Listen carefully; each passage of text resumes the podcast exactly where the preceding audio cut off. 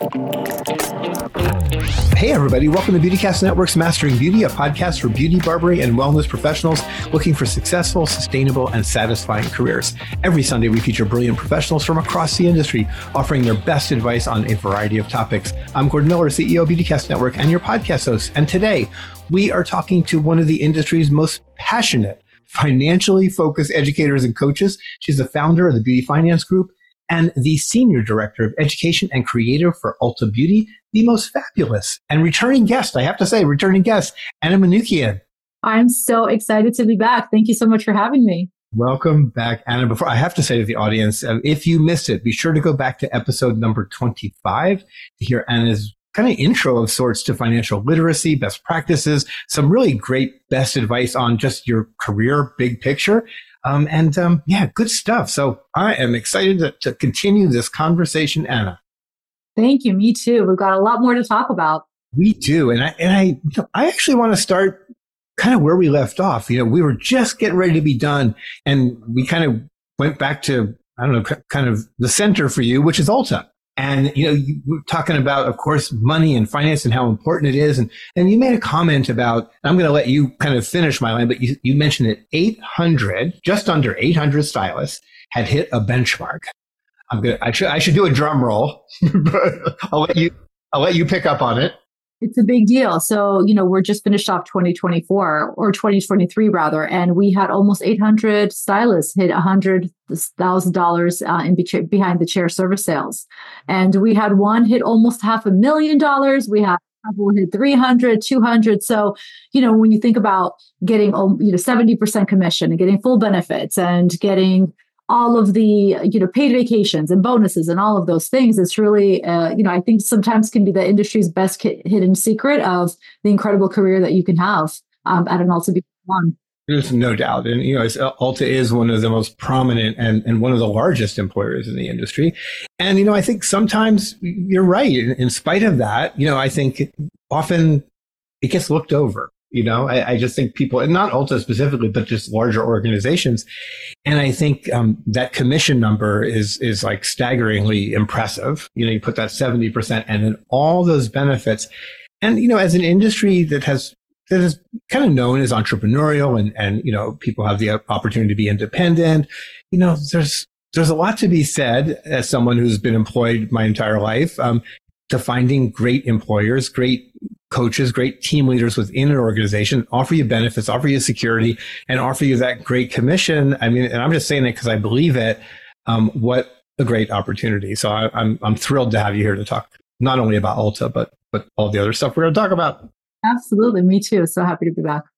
Uh, where to start? I, I, I, think as, as we spoke, just as we are getting ready to start, fundamentals. And, and we, for the audience, you know, again, Anna has this passion for financial literacy and, and all the stuff that goes with it it is one of the probably biggest holes, I think, in so many people's competencies, you know, understanding. And it's just not a beauty thing. It's kind of a, a human thing. Yeah, it absolutely is. And you know, my where my passion for financial literacy comes from is for the desire for our industry for the desire for our you know our craft our trade to be taken more seriously and i know i'm not alone in when i told my parents that i was going to beauty school they it wasn't met with applause and it wasn't met with enthusiasm. It was met mm-hmm. with what are you doing? Mm-hmm. How are you going to make a living? And how are you going to support yourself? And you know, that was a very long time ago. That was almost 25, 26 years ago.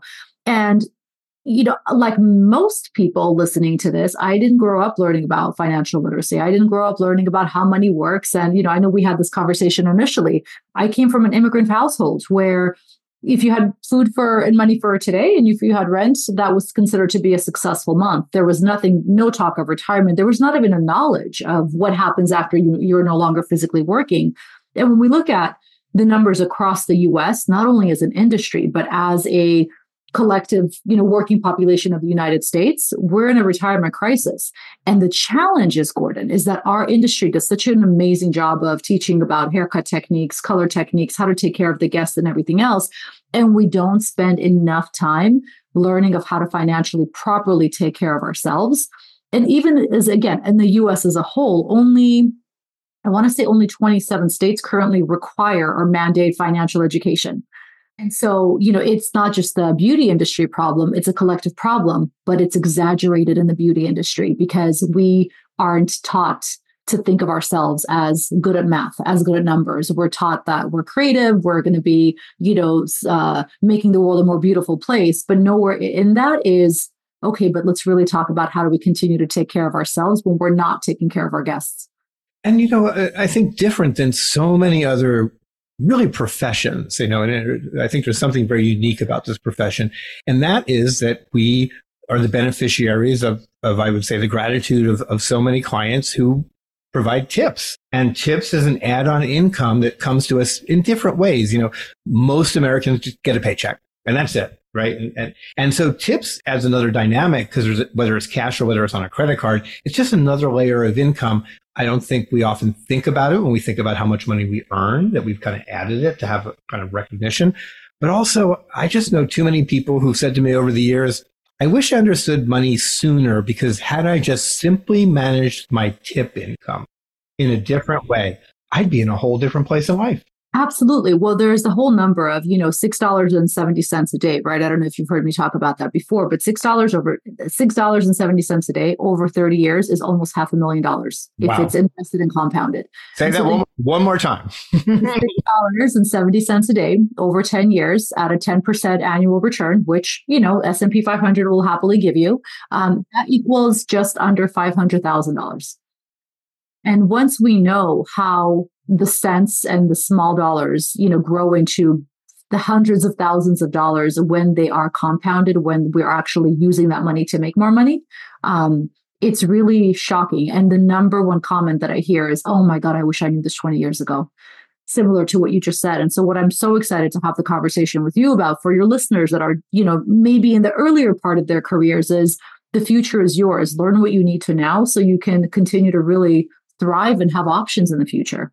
So you can work as long as you want to, not because you continue have to working into your 70s and beyond. It's you're you're able to make the change now, which is exciting. No doubt about it. No doubt about it. So, so we're going to talk kind of fundamentals, you know, kind of building blocks, I guess, of, of an understanding of finance, of money, you know, and, and, and, and what it can mean, you know, for a person in this profession. So maybe just starting like, like some of the building blocks. If we talk about the fundamentals of finance, where do you want to take us? The key fundamental of finance, actually, I think if you look into the four building blocks, um, you know, the very first thing you have to understand, especially in an industry where your financial opportunity is directly tied to your physical ability. Mm-hmm.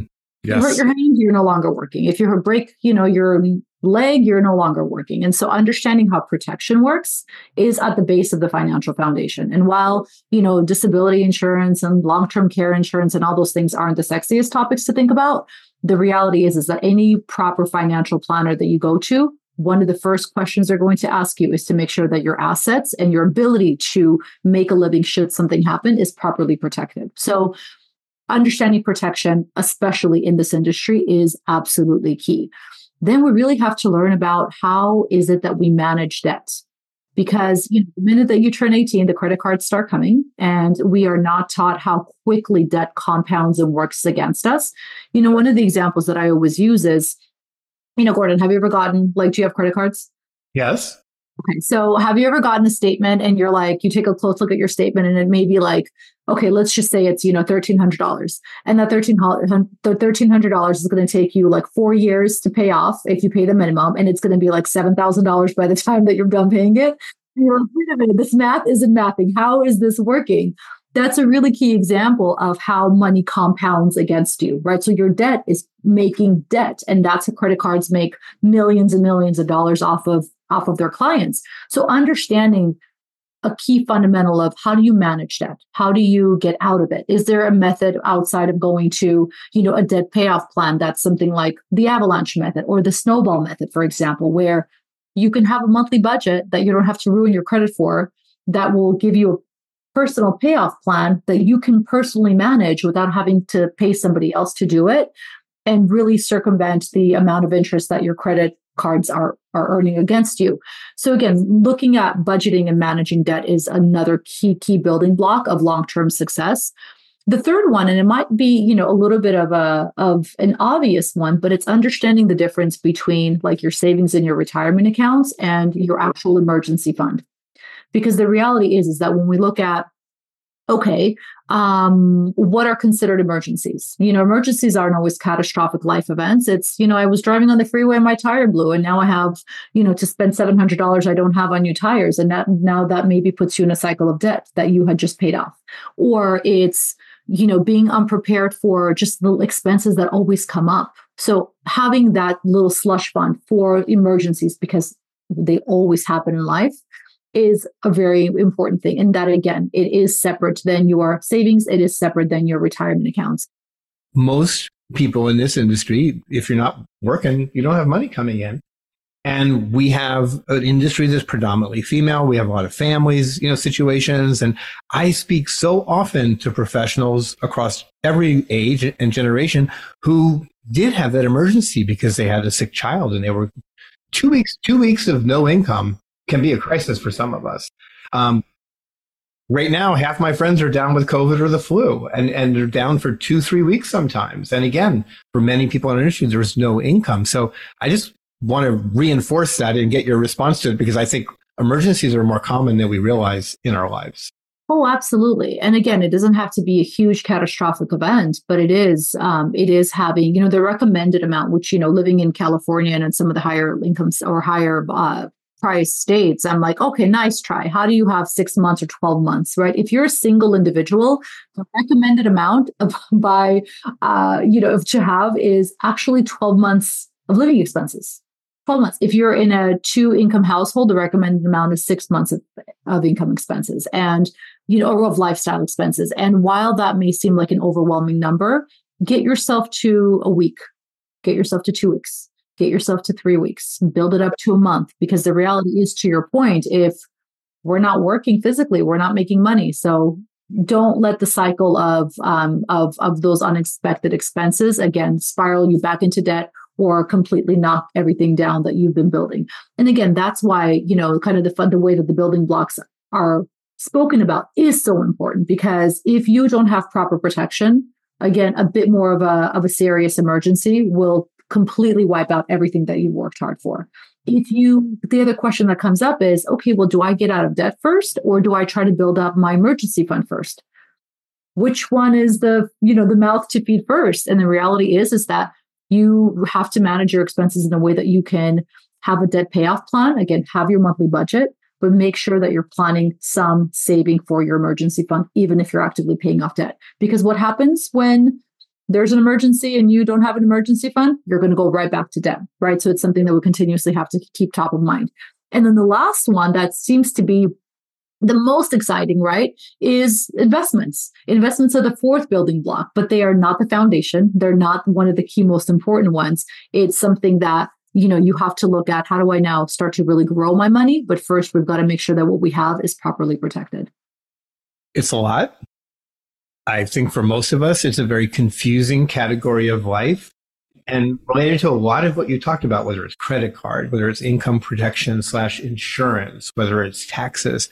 I, I feel that the things that we hear on television that come across to us media, it always feels like there's a lot of um, misinformation and, and kind of, um, I don't want to say scammers, but you know, there's just a lot of stuff out there trying to take advantage of people especially when it comes to like credit cards with really high interest rates and people aren't aware of the fees, you know, insurance programs that aren't really insurance, you know, that, that get people sometimes in trouble. They thought they had good protection and they didn't.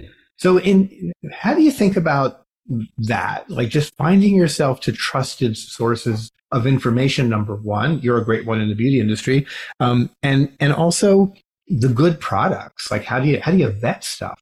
Yeah, I think there's there's two key things is do your own research, right? Get familiar with the fine print. And I know that I'm, you know, many of you are listening and cringing hearing that, but it's you you have to know what you're buying. Anytime you're spending money on anything, you are whether it's an investment, whether it's an insurance policy, you are actively buying something. So understand what it does before signing up for that monthly payment. Um, you know, anytime you're talking to a financial professional, whether it's somebody that's helping you invest, whether it's an insurance salesperson, whoever it is, you have to be clear with what their fiduciary responsibility is. Because the reality is, is that in most finance uh, licenses, they do not have to do what is in the best uh, interest of the client.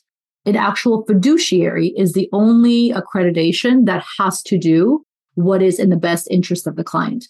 So that's also something that's really important to know. And that's why I'm so passionate, Gordon, about you know the education side of of, of personal finance and, and how money works and how insurance policies work so that our industry knows what questions to even ask because how many times have you know you or i both got went to do something and you're like i didn't even know that i didn't know that and then you wind up getting something that is you know not the right fit for you or you're you don't even have enough of a baseline understanding to ask the questions. And then oftentimes we are taken advantage of and sold in you know products that don't serve us.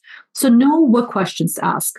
You know what does this policy specifically what does this policy cover?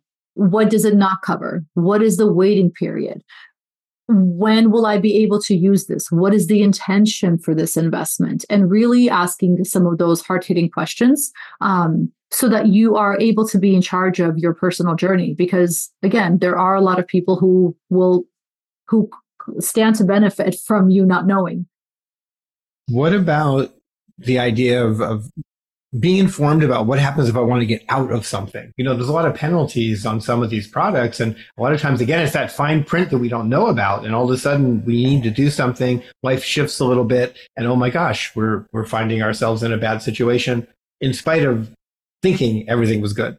Yeah, no, exactly. Well, that's why knowing what questions to ask up front and know, being an educated consumer. I think we're all consumers. We all have to be consumers, but being educated consumer and knowing enough to trust yourself to learn what you don't know is super important, especially, you know, for any listeners that are just at the start of their career.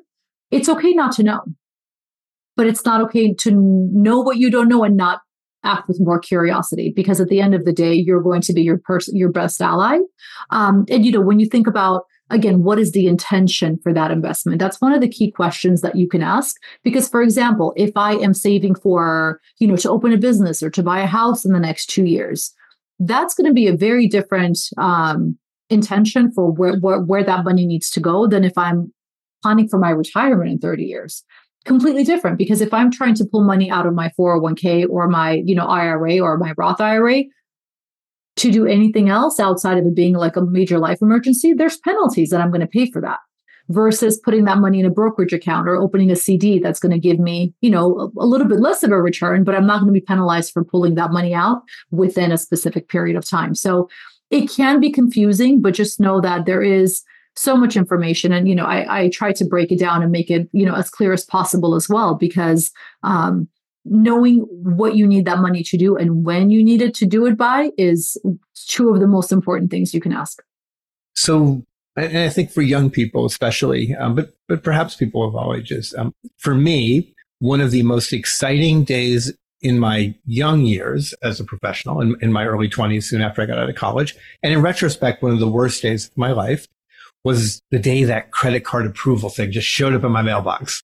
It's like, you have been approved. I was like, I didn't even know you knew I was here.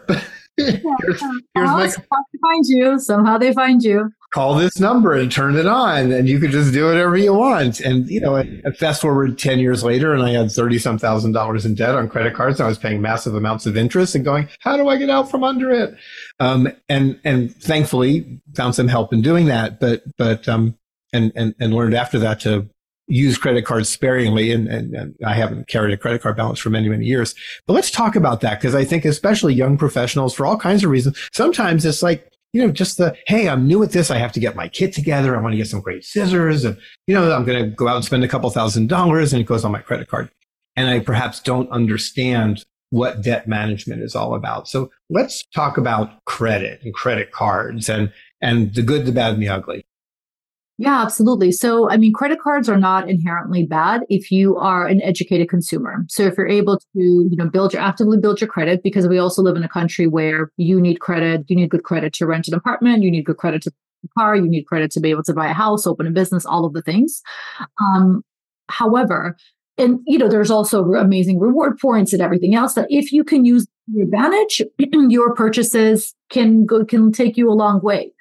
However, what they count on is the fact that you're not going to be paying off those balances on a monthly basis. And you know, if you think about how long, okay, so there's something called the rule of 72, and it's like a basic finance, it's a very elementary finance principle, which is basically how long, it's a simple formula of how long is it going to take your money to double. So 72 is always the same, divided by the percentage of return. So let's say it's 10%. So 72 divided by 10%, your money is going to double every 7.2 years. Okay. So 72 divided by 10 every every uh 10, every 7.2 years your money is going to double. This means if I'm, I'm, investing my money, I'm putting my money somewhere. Yep. If it's yeah, for the purpose of this, so yes, if investing your money. However, it's how compound interest is quickly calculated. However, Gordon, if we're taking that same kind of concept and average credit card rates are what what was the last one you saw? I don't really pay attention. Like 20 some 26, 27? Is it? 26%. So you have some that are ranging a low one is considered to be like 19.5. So we're going from 20 from, you know, 20% to That's to 26%. So if I'm paying just the minimum amount on a credit card and I'm getting 72 divided by 26, right? If I'm getting 75 divided by 20, your money is th- that is how quickly your money is going to be doubled of what you're paying back the credit card company. Wow. So that, th- that would be three years. 72 exactly. whatever, divided by 25 is about three. Exactly. And that's why when you see that credit card statement, I mean, there's a little bit more complication of exactly how much you're paying, but if you're paying the minimum payment, it's roughly that. And so that's why when you look at how long well we you talked about the example earlier how long it's going to take that $1600 to be paid off and it's like three years and it's $7000 later. That is why is because when the credit cards are compounding that debt against you your debt is building additional debt every single month. And it starts to be like quicksand. And so you're able to you know if you've got money in the bank where you can pay it off in two months and you're like disciplined with it make the credit card companies or those points your best friends. But if it's something that you're looking at as a um, as a long term plan, just know that it's going to continuously to bleed you dry and prevent you from your money making money. Wow.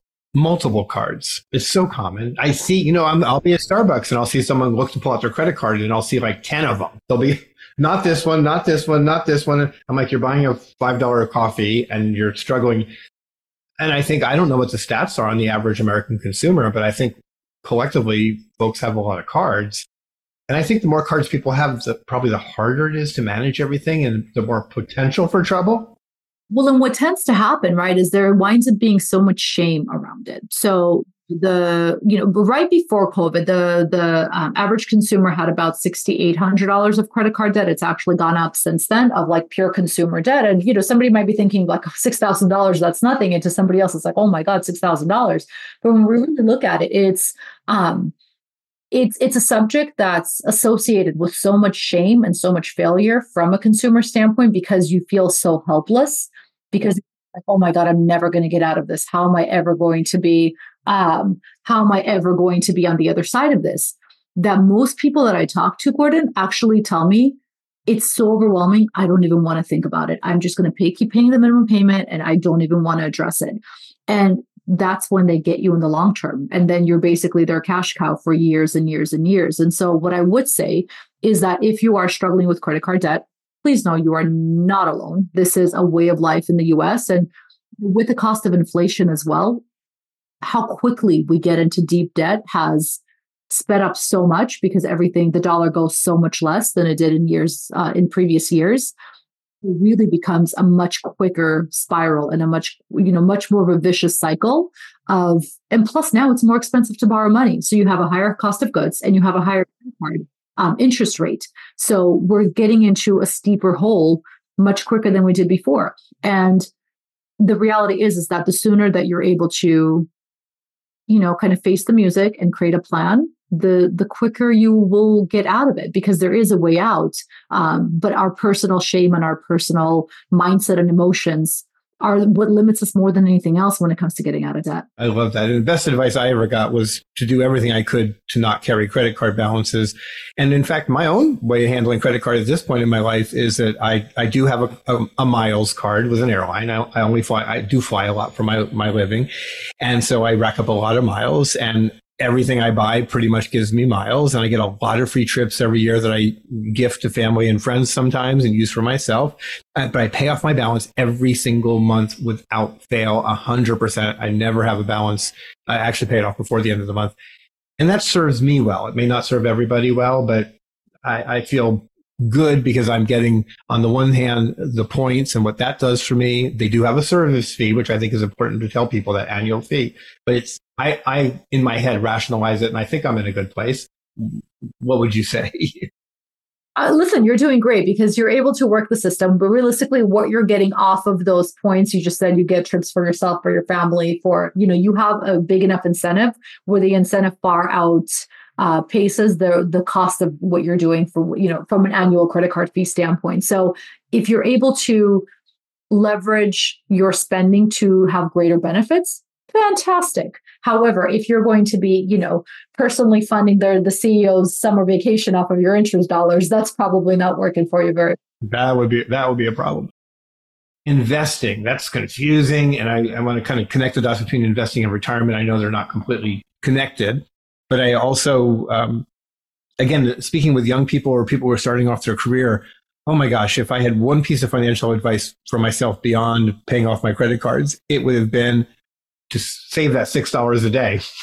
so every single day since I graduated from college and never would have stopped. I wish I had known. So to young people who are listening, pay attention to this part of the conversation because it's important and there's it's such an opportunity it's such an opportunity. And so you know money the, the, we say time is money right? And a lot of times in our industry it's like well yes i need to charge for my time. And yes while that saying is true the more important factor about time is money is how long you invest for is so much more important than how much you invest right? So again with money growing money with compounding interest the longer that you can give that money to grow the more fruitful you will be.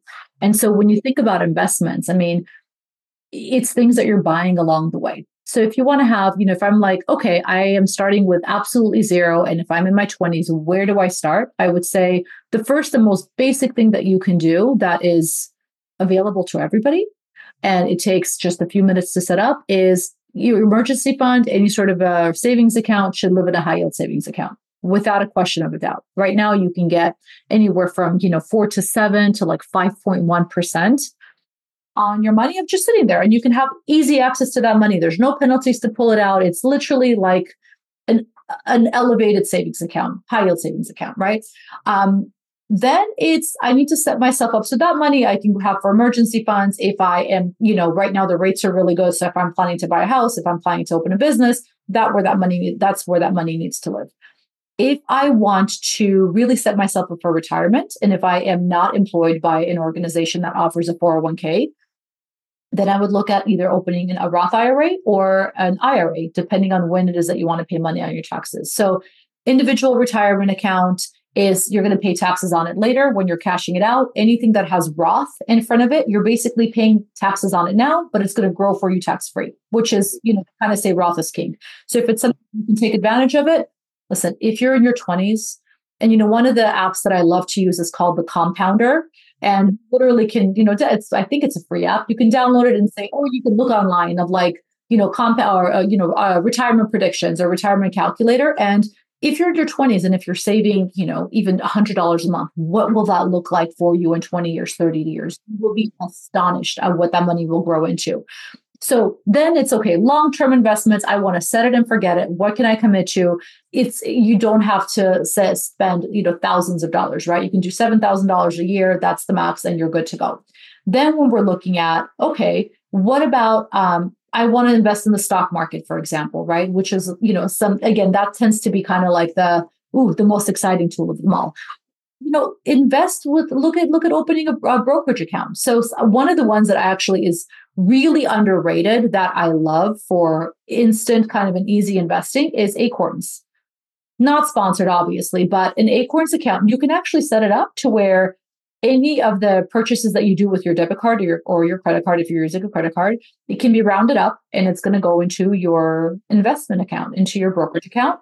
And at the end of the month, you can automate it where you're buying shares of the S&P 500 or of another index I always recommend, you know, buying an index fund um, because it's basically, you know, it's kind of has foolproof protection built in there. Like if it's a large collection of companies that make up that index, right? So it's like in the US or in the global, depending on which one you're going into.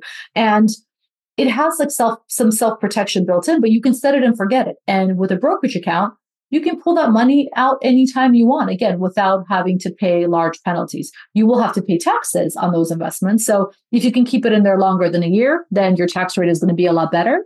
But that's a really interesting way of, again, just setting and forgetting it. So instead of buying, you know, the extra pair of shoes, which listen, I love me, you know, some good quality shoes. However, I'm also looking at like, okay, I want some, you know, Apple and some Ulta Beauty stock and some, you know, whatever Delta and everything else. Like I want to have a little bit of that every single month as well. And I think once we start to kind of change our mindset around what am I actually buying with my money? And when you start to think about like, huh, okay, I can buy portions of companies with my money versus just buying myself extra cups of coffee, right?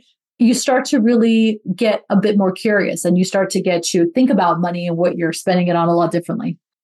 And I think important to say about this is, is, is that this diversification, right, of how you're investing your money by by way of a of, an instrument that, that, does that, right? It's diversified. Um, it offers you protection. You know, we we watch on, on, the we see on the news sometimes, you know, the, the, little chart of the stock market going up, up, up, up, up over time. You know, you look at over twenty or so years, and that's pretty much what it has done. It has performed pretty darn good over the course of time you look at you know some of the more well-known stocks individually and they have their ups and downs ups and downs ups and downs. And, and, that's like putting your money on going to vegas and putting all your money on the red and crossing your fingers.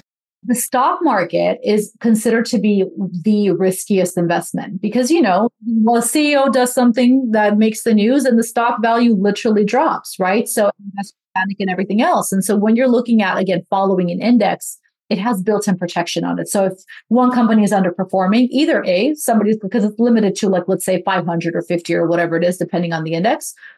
It's a self-regulating system where if one's not performing, they're not going to be in the index, or something else will be offsetting the losses. So um, diversification is super super important. You don't never want to put all your eggs in one basket, as they say. That's that that is good advice. Um, all right, so we've covered a lot of the fundamentals. Are, have we missed anything that's big in this kind of basics that, that we really need to, to mention before we move on to another topic?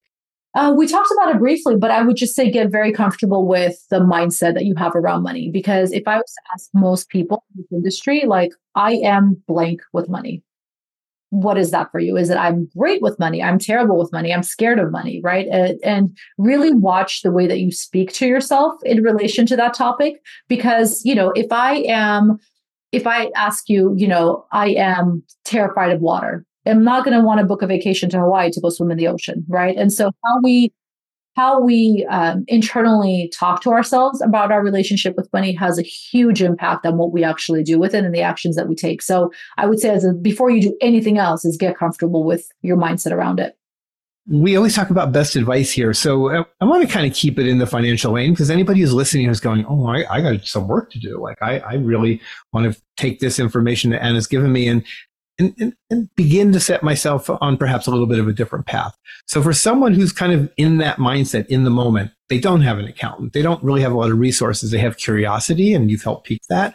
Um, they want to take some next steps. I know depending on their circumstances, it might be a varied way, you know, different people might approach it, but let's take, talk about some best advice generally for that kind of person. Yeah don't get lost in what you don't know. So, you know, no one knows everything all the time. I would say whether you're looking at even opening a high yield savings account, whether you're looking at, okay, what do I even, how do I get out of credit card debt? Know the questions you need to have answers to. So, for example, again, what is my intention for this investment? When will I need to use this money? What is my monthly obligation for you know for this investment whether it's an insurance policy whether it's a dead payoff right? And be crystal clear with that. When it comes to any sort of um, you know investment or insurances how risky is this? And what does this cover and what does this not cover especially when it comes to the world of insurance? So my number one advice is be an educated consumer. You are going to spend your career working very hard for your money, right? This is one of the, you know, even though what we do is often very glamorous and it's very fun and it's very emotionally fulfilling and all the things, it is hard work. It's physically demanding. It is mentally challenging. It is, it is, it, it, it is it is definitely a physically um, physically challenging career and again while we do it with pleasure and with love and with passion the reality is is that we don't do it for free and we have to take care of ourselves financially in the process. And so become an educated consumer. It's okay that you don't know everything, but be crystal clear with what you need to have answers to before making any sort of an investment or before make, you know, putting your money anywhere. You work too hard for your money for it not to work for you. And when it is working for you, to your so much to your points, you typically can find yourself in healthier. You can find yourself mentally stronger. You can find yourself feeling more secure in pretty much every part of your life. Like financial security is like such an important part of getting through this life and getting through this career. It really is. I mean, if we take it back to, you know, even, you know, I think about Maslow's hierarchy of needs, like the fundamental needs for, for, for your, you know, house, for your food, for your sense of security. Like when you think about even, you know, doing a budget of your wants and needs, everything that is a need that comes out of your bank account takes care of those fundamental needs from just a human existence standpoint. And so, you know, before we can start to think about you know the, the fancy investments and everything else make sure that your needs are taken care of and that you're budgeting accordingly so that you are you have not only you know financial stability but that you have mental safety you have physical safety um, and peace of mind that you're not worried about where food's going to come from next month right yeah absolutely and again, thinking about your career and thinking about just big picture stuff. Um, again, so important to consider all the different opportunities that any employer may have for you. Thinking about Ulta, and again, there's so many great employers in this industry, but the fact that Anna is at Ulta, which means I am sure there's some financial advice that is flowing around the organization in many of the educational classes you guys do. I mean, that that's one more asset on on the the list of, of benefits I, I think that one can expect working with Ulta. So kudos to Ulta for having Anna. Thank you very much. No, it's the, definitely a highlight of my career. And, you know, uh, not to do a, a, shameless plug on the education that we offer at Ulta too, but we teach over 5,000 classes a year. And what? as a stylist at Ulta Beauty, you actually get paid to attend education. Ooh. So, you know, when we say the possibilities are beautiful, there's a lot of possibilities that are pretty incredible. I love it. And show season, we're in show season, and and really Ulta has made a mark on the industry showing up at beauty shows in a way that no other employer in the industry ever has. You know, um, kudos to Nick Stenson, who kind of leads the entire team at Ulta. But I'm telling you, I, I, I it just wouldn't be a, a, big beauty show for me if I didn't see that, that beautiful Ulta booth on the floor. Exactly. No, we uh, we definitely have a good time, and we um, like to make an impact and really showcase what the possibilities are because this industry is too good, um, too good not to. I love it. So, Anna, thank you once again for being back here with us. Uh, you know, tell folks to go back and listen to episode number 25, but tell people where they can follow you, where they can find you, um, where they can connect with you on social media, online, anywhere and everywhere. Absolutely. So, what I have to say that I'm really excited about is, you know, if you want to continue to learn, um, you can download my ebook that just launched, and you can do so at the uh, www.beautifulwealth.com forward slash get started, and you can get your copy. I offer so much financial education. You clearly know that this is something I'm incredibly passionate about. Um, and then you can find me on, you know, on the gram, right at A Manukyan. Um, I showcase not only, you know, financial um, education, but all of the just industry beautiful things that I have the pleasure of participating in. And I definitely hope to see you beautifulwealth.com forward slash get started. I got it right. I am going to go there as soon as we get finished. I knew you were getting that book out, but I didn't realize it was available. I can't wait to read it. So let me say a very big thank you to the Senior Director of Education and, and Creative for Ulta Beauty. 5,000 classes a year. Oh my God, what a big responsibility and is one of the industry's most passionate financial gurus. Um, thanks again to Anna Manukyan for being our guest today. If you like what you heard, I encourage you to leave a rating and or review. Hit the subscribe button. Best yet, share this episode with a colleague. Pay it forward. Help others to find the podcast. Be sure to follow BeautyCast over on Instagram at BeautyCast Network. Over on Facebook, we are BeautyCast. This has been the Mastering Beauty Podcast from BeautyCast Network, and um, be sure to tune in every Sunday for new episodes. Anna, thank you once again for being here with us. Gordon, you're amazing. Thank you so much for everything you do. And thank you so much for having me back. All right. And I am Gordon Miller. I'll be back with an all new episode next time.